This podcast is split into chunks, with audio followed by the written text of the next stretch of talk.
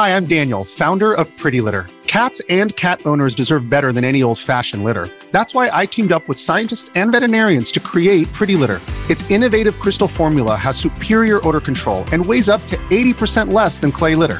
Pretty Litter even monitors health by changing colors to help detect early signs of potential illness. It's the world's smartest kitty litter. Go to prettylitter.com and use code SPOTIFY for 20% off your first order and a free cat toy. Terms and conditions apply. See site for details. This episode is brought to you by Reese's Peanut Butter Cups. In breaking news, leading scientists worldwide are conducting experiments to determine if Reese's Peanut Butter Cups are the perfect combination of peanut butter and chocolate. However, it appears the study was inconclusive, as the scientists couldn't help but eat all the Reese's. Because when you want something sweet, you can't do better than Reese's. Find Reese's now at a store near you. Another day is here, and you're ready for it. What to wear? Check. Breakfast, lunch, and dinner? Check. Planning for what's next and how to save for it? That's where Bank of America can help. For your financial to-dos, Bank of America has experts ready to help get you closer to your goals. Get started at one of our local financial centers or 24-7 in our mobile banking app. Find a location near you at bankofamerica.com slash talk to us. What would you like the power to do? Mobile banking requires downloading the app and is only available for select devices. Message and data rates may apply. Bank of America and a member FDIC. Welcome to the New Books Network. Hello, everybody, and welcome back to New Books in Korean Studies, a podcast channel on the New Books Network. I'm Leslie Hickman, the host of the channel. Today, we'll be talking to Dr. Suk-Young Kim about her new book, Surviving Squid Game A Guide to K drama, Netflix, and Global Streaming Wars. The book, published by Applause Books, came out in May 2023 and explores the significance of Netflix's most watched series, Squid Game. Dr. Kim is a professor at the University of California, LA. She edited the Cambridge Companion to K-pop, which also came out this year, and authored K-pop Live, Fans, Idols, and Multimedia Performance, among many other publications. Her work has been recognized by the Association for Theater and Higher Education, the Association for Asian Studies, and other organizations. You can find more details about Dr. Kim's work on her university profile, which is linked to the episode description. Dr. Kim, welcome to the show. Hi, thanks for having me. Sure. So I wondered if you could um, begin the interview by telling us a bit about yourself. Sure. Um, I am a scholar who chases uh, the pulse of our times. I think that's the best way to describe me. I'm always fascinated by what captivates people here and now and what that says about this particular moment that we're all caught in.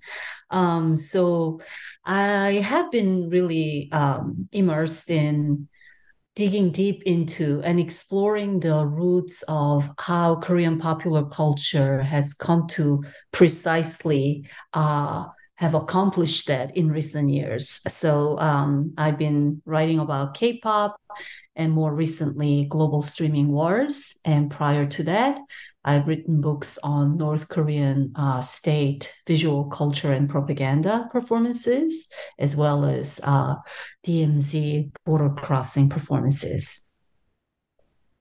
Okay, thank you. Um, and that flows in nicely to my first question. If you could give us some more specifics about why you chose Squid Game for your book project. Oh, yes. I guess in order for me to talk about this book, um, I have to really remind our listeners what kind of uh, lives we were living back then. Um, we moved so quickly, and um, we all feel like we're back to normal, but just you know, go back two years in time and uh, think of where you were two years in mm. 2021. Um, we had such different kinds of lives back then. Everyone was living under fear of not exactly knowing when the pandemic would end. And a lot of us have lived through a very abrupt and severe lockdown at that point.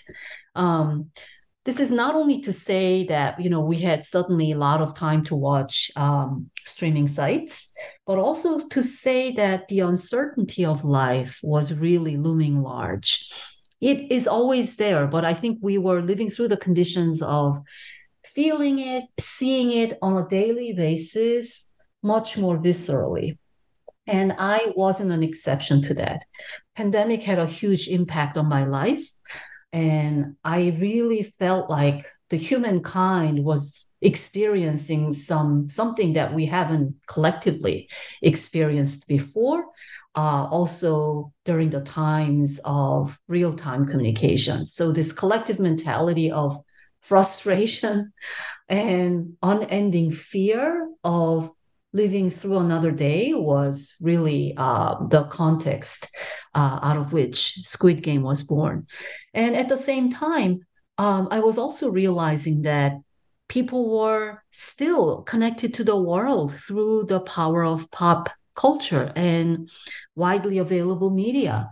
And South Korea was really um, kind of at the forefront of making people feel connected in certain ways. And Squid Game, I think, was a uh, was at this kind of nodal nodal point where all these forces were intersecting. So I knew that I had to write about this.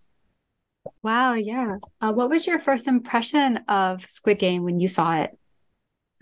Oh, um, I it was strange and luckily it felt new. And I think that's quite a statement um, coming from somebody who feels jaded by seeing different variations of the same story or you know same narrative uh, framed by different colors and size so it felt really new um, mm. and i say it with a uh, acknowledgement that you know a lot of these gore and uh, violence and extremities that we often associate with asian um, extreme genres were now transported onto TV screen. Um, and it's no wonder that Hwang Dong-hyuk has actually never directed TV series before prior to Squid Game. And he brought this kind of more of a cinematic scale um, problems and violence and extremities onto uh, home theater. So that felt new to me. And that's why I'm saying it felt new to me, uh, precisely in that sense. Um, and it was very addictive. Um, I was immediately captivated by the visuals. I love the design of the Squid Game, and that's why the book devotes um, significant portion to analyzing design. So it felt new and addictive. I couldn't stop watching it. I just sat through the whole night and finished the whole show. Wow. Yeah. I think a lot of people had the same experience when they viewed it. Yeah. So, for my next question, um, you write that Squid Game is a child of both Netflix and K drama. Could you speak about how these two forces brought together um, or came together to form Squid Game? Uh, sure. Uh, and I say in my book that it's a happy marriage. it's a marriage of convenience, but it's a marriage that works and is still going on happily. Um, starting with Netflix, um, Netflix uh, back then, when I was writing this book, was uh, uh, a business model that was based on expanding uh, number of subscribers right? Back then it didn't feature any advertisement. Its uh, profit was solely generated from uh, subscription fees that we pay. Um, and in that sense, Netflix as a company realized that they have reached a certain kind of uh, point where they couldn't expand further in North America and Europe mm. uh, in terms of number of subscribers. Whereas there were still large uh, kind of room, there was still large room to grow in Asia, uh, South America, and Africa. And it's no uh, surprise that they saw K dramas and uh, Korean contents as uh, having uh, proven itself and having future potential to speak broadly to future subscribers in these regions. Once again, Asia, Africa, and South America. So it was rather an obvious choice. Now, uh, speaking from the perspective of uh, Korean drama producers and um, production companies, um, Netflix's model of investing a lump sum upfront um, and therefore giving uh, drama producers freedom to make whatever they want to make without being consumed by potential financial failure, uh, in a way, was an attractive model. Um, so, to explain this a bit more, you have to know how Korean dramas were made prior to their partnership with streaming sites such as Netflix. Um, many Korean production companies um, have to really fundraise as they go along with the production schedule. And this uh, resulted in a lot of problematic practices of product placement, um, and um, all kinds of you know um, negative practices that come along with uh, being burdened with the uh, you know the, the pressure of kind of balancing your budget so to say mm-hmm. Um, so in a way partnership with netflix freed production companies uh, of these burdens and in a way um, drama producers were able to really focus on the quality of production and also um, not be burdened by these financial, you know, um, failure that they might have to uh, shoulder later on.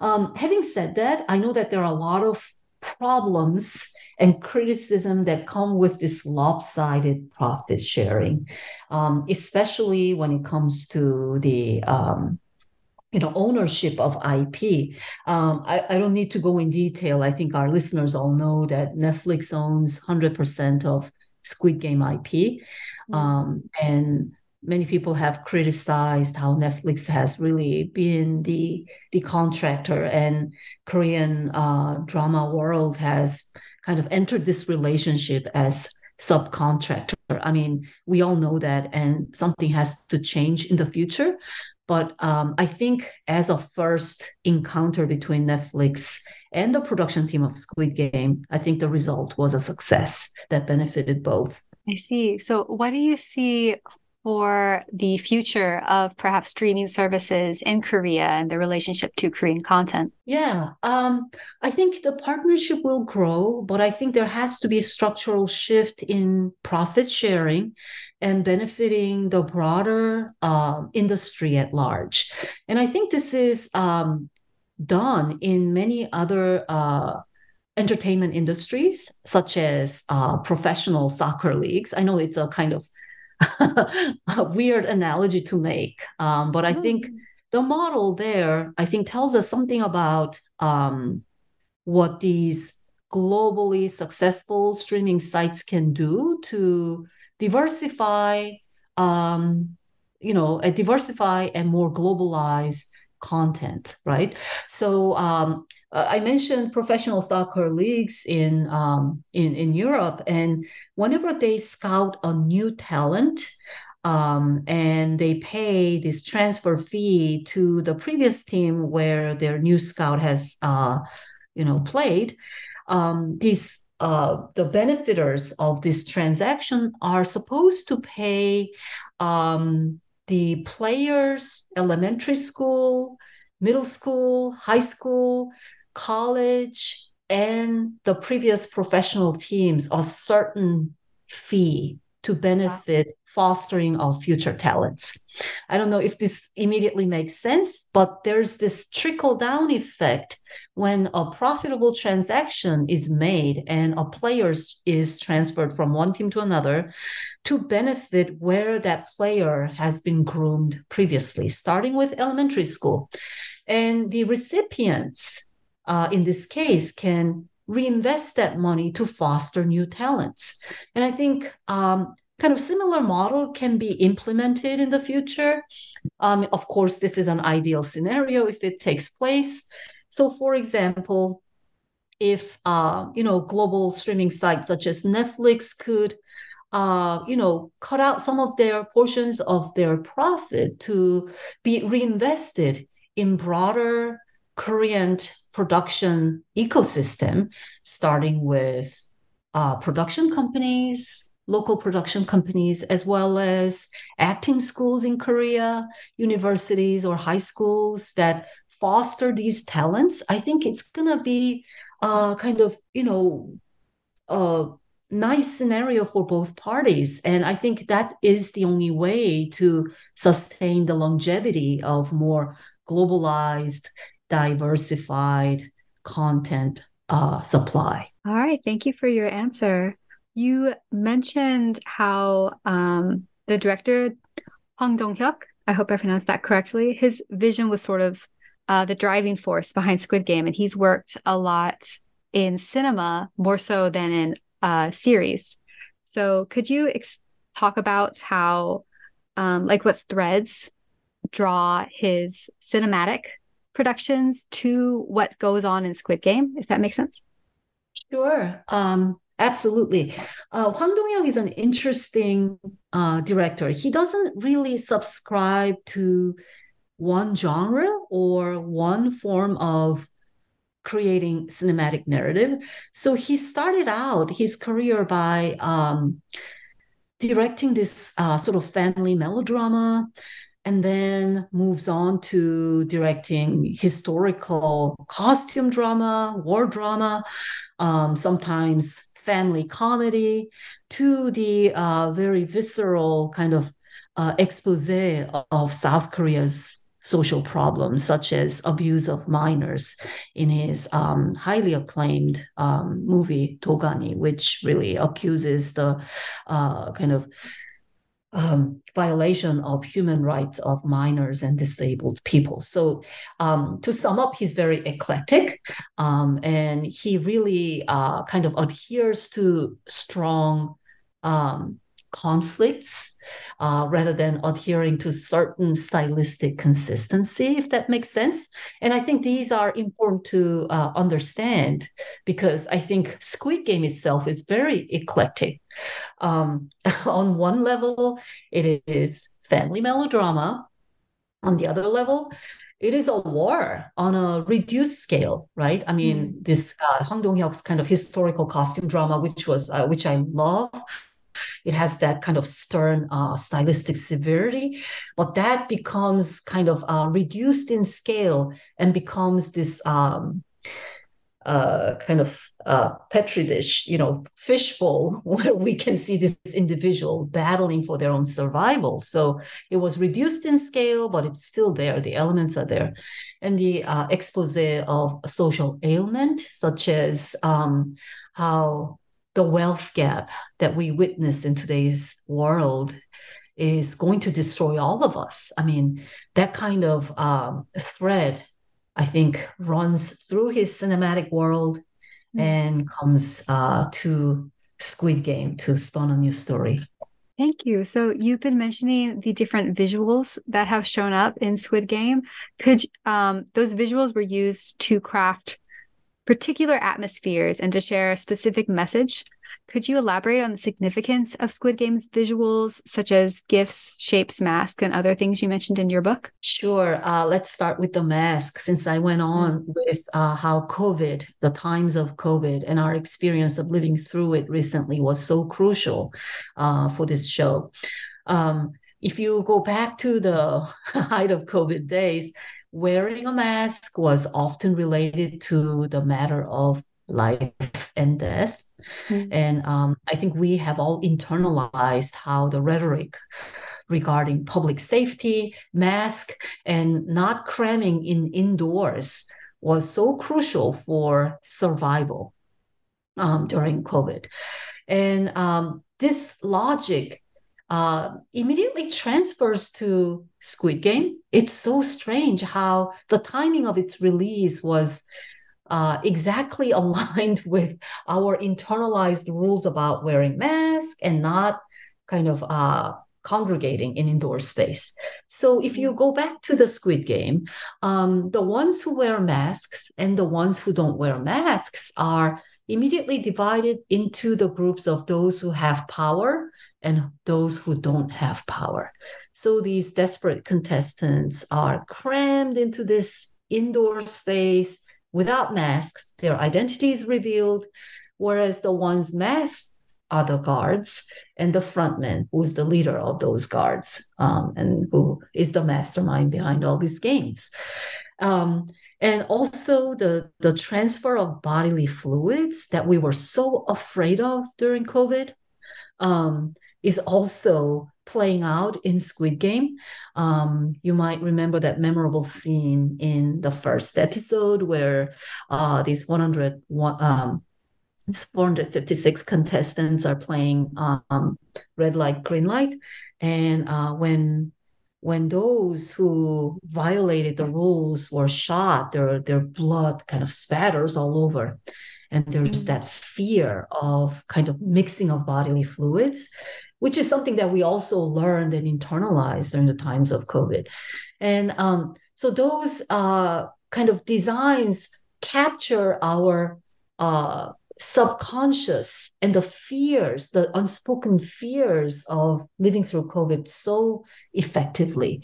Um, and I was really curious about how uh, COVID is directly related to the design of Squid Game. So I had a chance to speak to um, the uh, artistic director Chae Kyung-sun, who was the who coordinated the entire visuals of the games, and uh, she said actually um, COVID did not really figure into the initial designs at all, because you know when the show was being uh, produced, actually designed uh, in the planning stage and being shot, um, we weren't actually entering the height of the COVID fears, so they didn't uh, really think about it.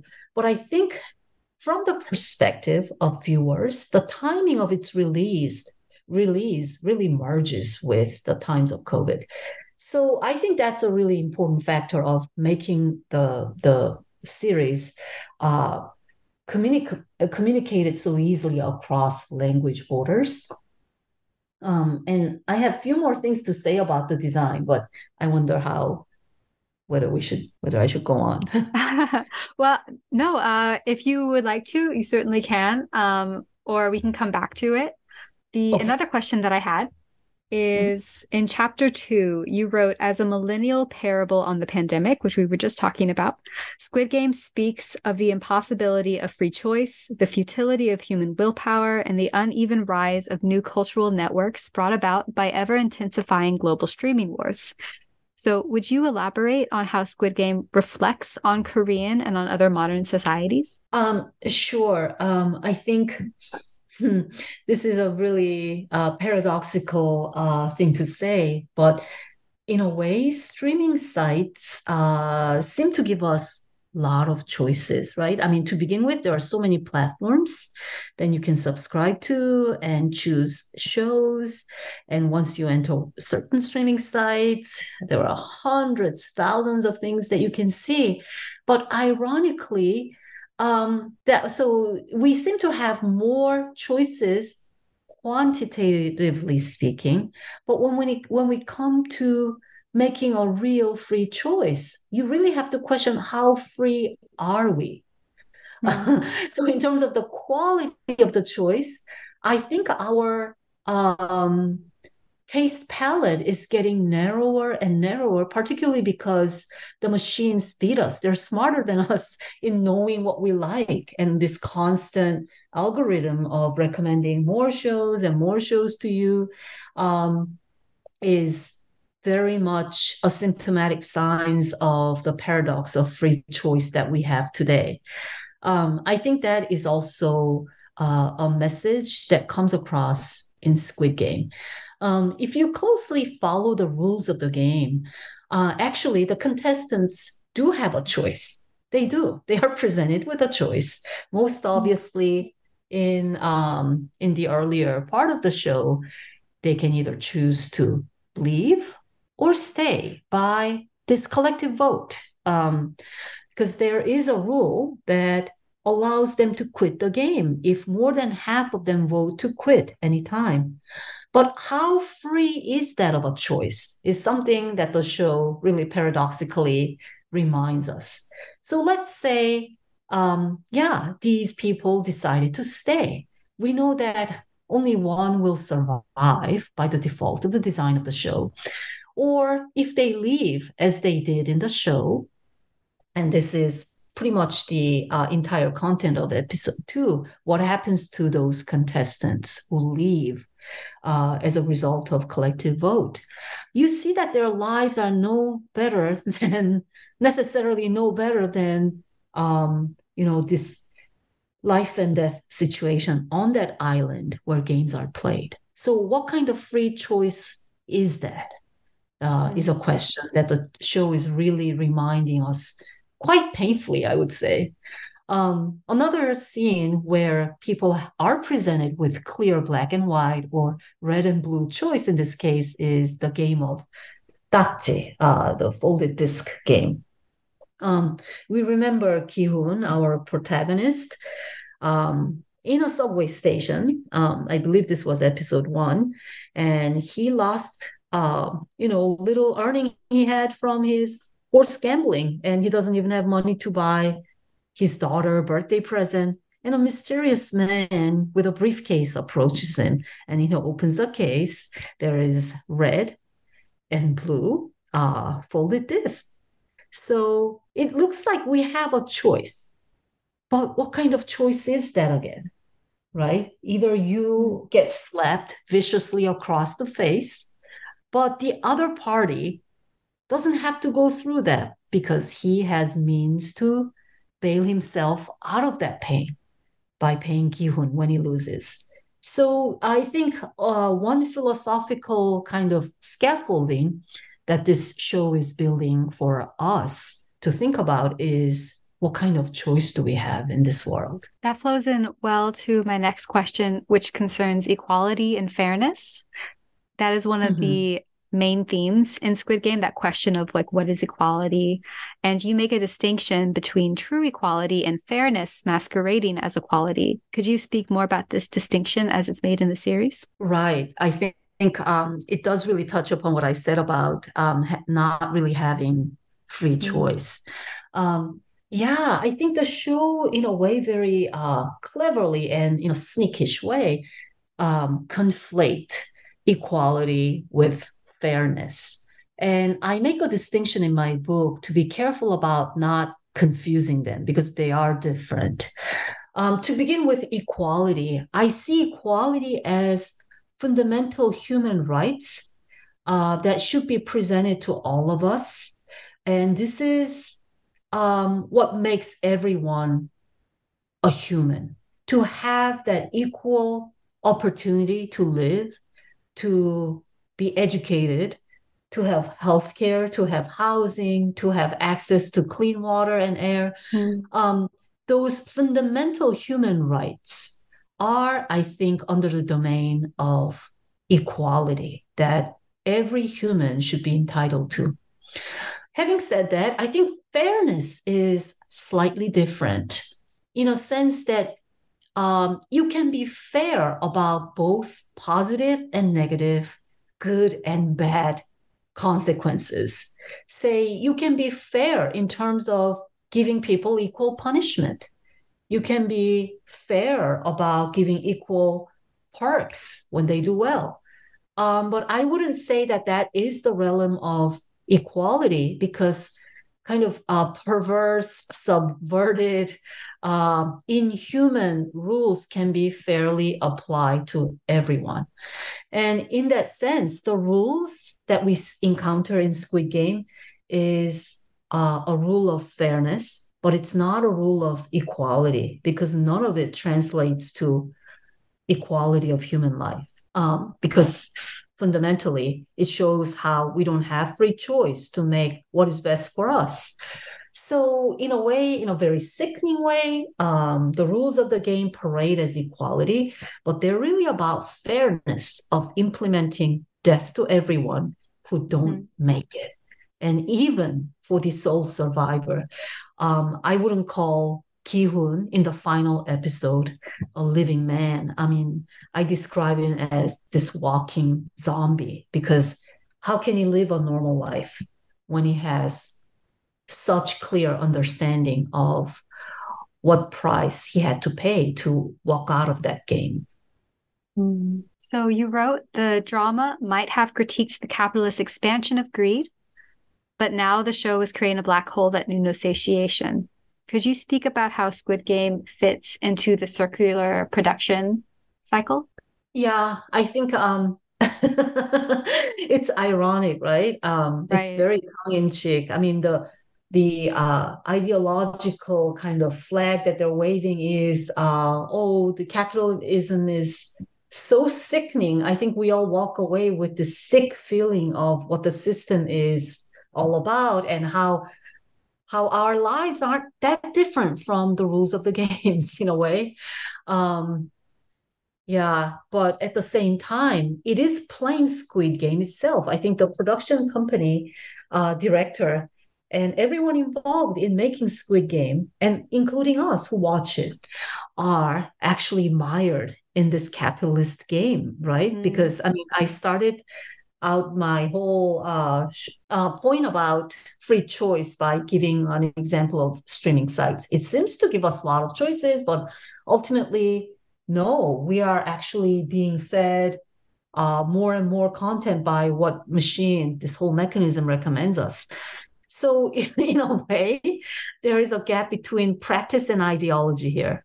The ideology of Squid Game seemed to really confront capitalist structure, but the whole phenomenon of Squid Game is fitting into that capitalist system. So, I think there is a great bitter irony here. I remember whenever uh, Halloween came around that year, and there were so many people who dressed up as Squid Game. You could see how it had already manifested in the materialistic, capitalist um, kind of way, where people like businesses were taking advantage of the popularity to make these these uh, costumes for people. So, yeah, you could already see it happening Yeah, then. absolutely. Yes. All right. So, would you like to speak any more about some of the visuals of the show? Such as, uh, I remember you spoke about gifts or you wrote about gifts in the book, and I thought that was really interesting how you tied it in with some um, more anthropological concepts. Could you speak more about that? Sure. I think um, to to give authors perspective, I think uh, the analysis on gift is really the highlight of this book, um, because I think um, what I'm hoping to do when I write books that concern something extremely popular, such as K-pop or Squid Game, is to see that these pop cultural things aren't just entertainment, but they do really speak so deeply about human conditions, especially conditions of here and now. And I think, um, I hope the analysis on gift actually accomplishes um, what I just said. So, um, the, the viewers might remember that there is this visual thread throughout the games. Um, it starts with this, um, you know, chromatic scheme of dark pink and charcoal, um, dark gray or black. And um, you might remember that from the uh, coffins that dead contestants are put in. Um, and the coffins, in a way, have this very strange shape of a gift box. It's a charcoal box and it's wrapped in this pretty hot pink. And the coffin is put into this uh, flames to be uh, cremated. Now, those uh, visual cues start to appear prior to seeing the coffins being burnt. And it starts with Ki-hoon's uh, surprise present to his daughter um, that he scoops out of uh, this uh, claw machine in an arcade. And when the daughter opens this gift, it's uh, the, the toy gun, which is actually a, a lighter. Um, is wrapped in hot pink. So we get this kind of chromatic visual cue already there as a foreshadowing of what's coming on a larger scale. And we see it again um, in a reduced scale when uh, Junho, this police officer figure who wants to find his missing brother uh, and sneaks into the island to figure out what's going on there, goes into his missing brother's room and finds this really small gift box that's barely big enough to contain a business card. And uh, once again, it's a dark charcoal box wrapped in pretty pink. And he opens it and finds an invitation card to Squid Games. So uh, this trope of gift is used consistently throughout the show. And um, uh, this made me really think about why gift box. Oh, my first reaction was it's so sick. Uh, why would you put a dead or nearly dead body in a gift box as if these uh, game organizers are giving the gift of death to these desperate contestants who have no better choice than to play these games? Um, so my first reaction was to think of it as such a perverse, uh, sick practice of uh, this benevolent, you know, um, VIPs or uh, game organizers who have it all, granting the mercy of death to these desperate people. And I think we can read it at that level. Um, but this really made me think about the very complex history of gift giving in human history. So, the old kind of uh, school anthropologists, French anthropologists such as Malinowski, used to uh, do field work in remote African uh, tribal societies and realized that, you know, uh, before complex uh, monetary system that defines today's economy uh, was introduced, people used to conduct their economic transaction in the form of gift exchange. And the gifts that were given were not to be re-given uh, or invested for the recipient's benefit. Um, so the the basic human kind of economic transaction takes the form of gift giving.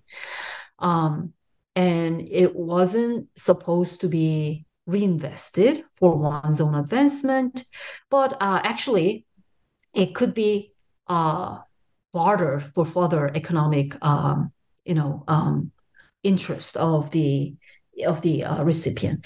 Now, uh, somebody like Jacques Derrida would have a very different view of gift and uh, his uh, thesis is better understood in terms of uh, religious gift giving in a way. Um, to interpret this again, uh, Jacques Derrida said that gift giving is not really up to the recipient's choice. It's just given to the recipient and it should never be reciprocated.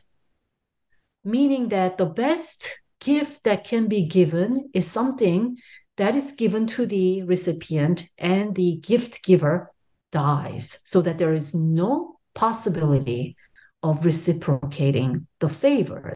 So, uh, Jacques Derrida's notion of uh, gift as uh, something that cannot be returned can best be understood in the frame of Christianity, the absolute sacrifice of Jesus Christ, uh, ending in death and um, the the kind of impossibility of returning that. That is the purest notion of gift giving. Um, and I think Squid Game plays around with this different register of uh, gift giving.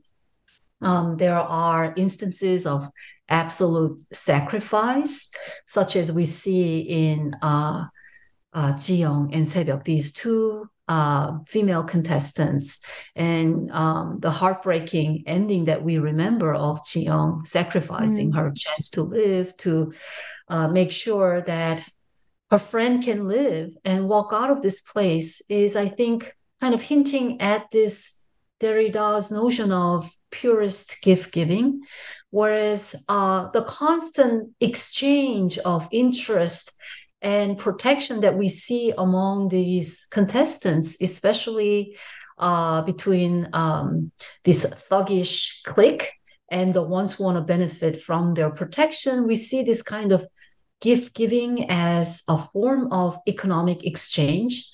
Um, and all of these fascinating kind of history of gift giving in humankind are playing in this microcosm of individual or paired up players. So I thought it was truly uh, deep and fascinating how they were able to sketch out this intricate kind of um, dynamics of human influence and um, exchange in Squid Games. Right. Yeah. I didn't think about that when I was watching it. Um, and it almost occurs to me that yeah, at the end, when the main character everyone has died and therefore he gets all that money. So it's almost sometimes an unwilling, but you can almost think of their all of their deaths as a part of a gift so that he comes out with all this wealth. Um, yeah. And that's really, uh, wow.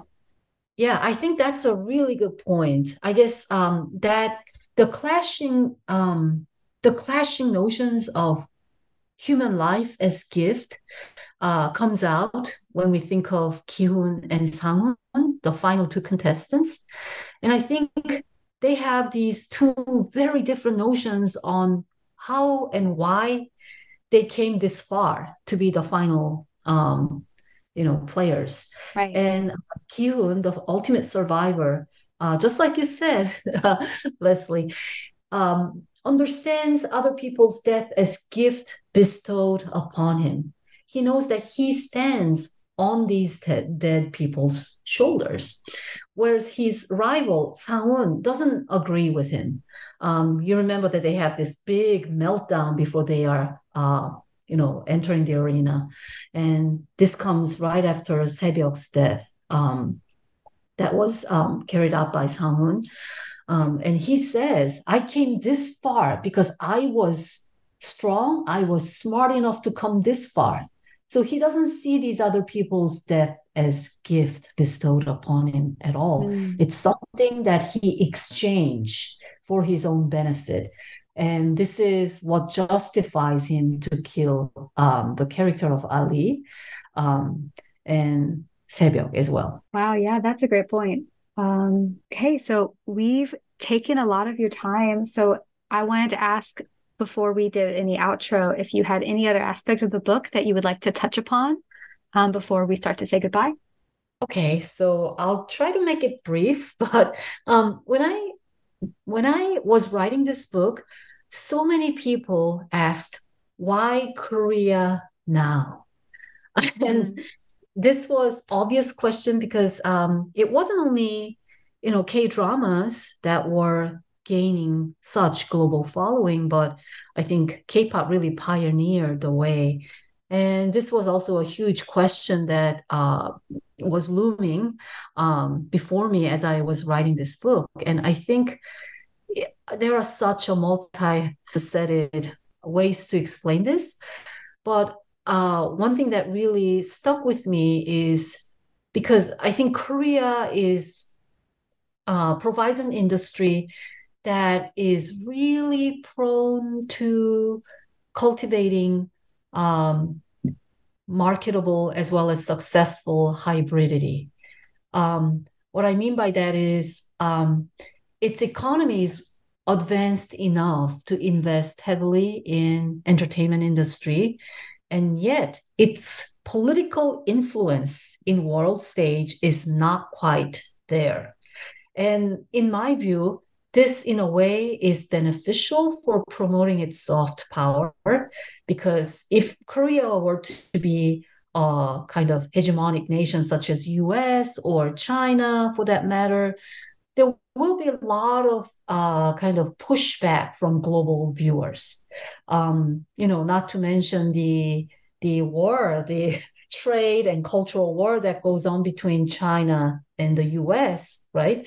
I mean, right. Korea, in a way, as lesser of political influence in global stage, brings benefit of being exempt from that kind of um, contested wars, and yet it has economic strength to invest in producing high quality content. So that's one level of hybridity.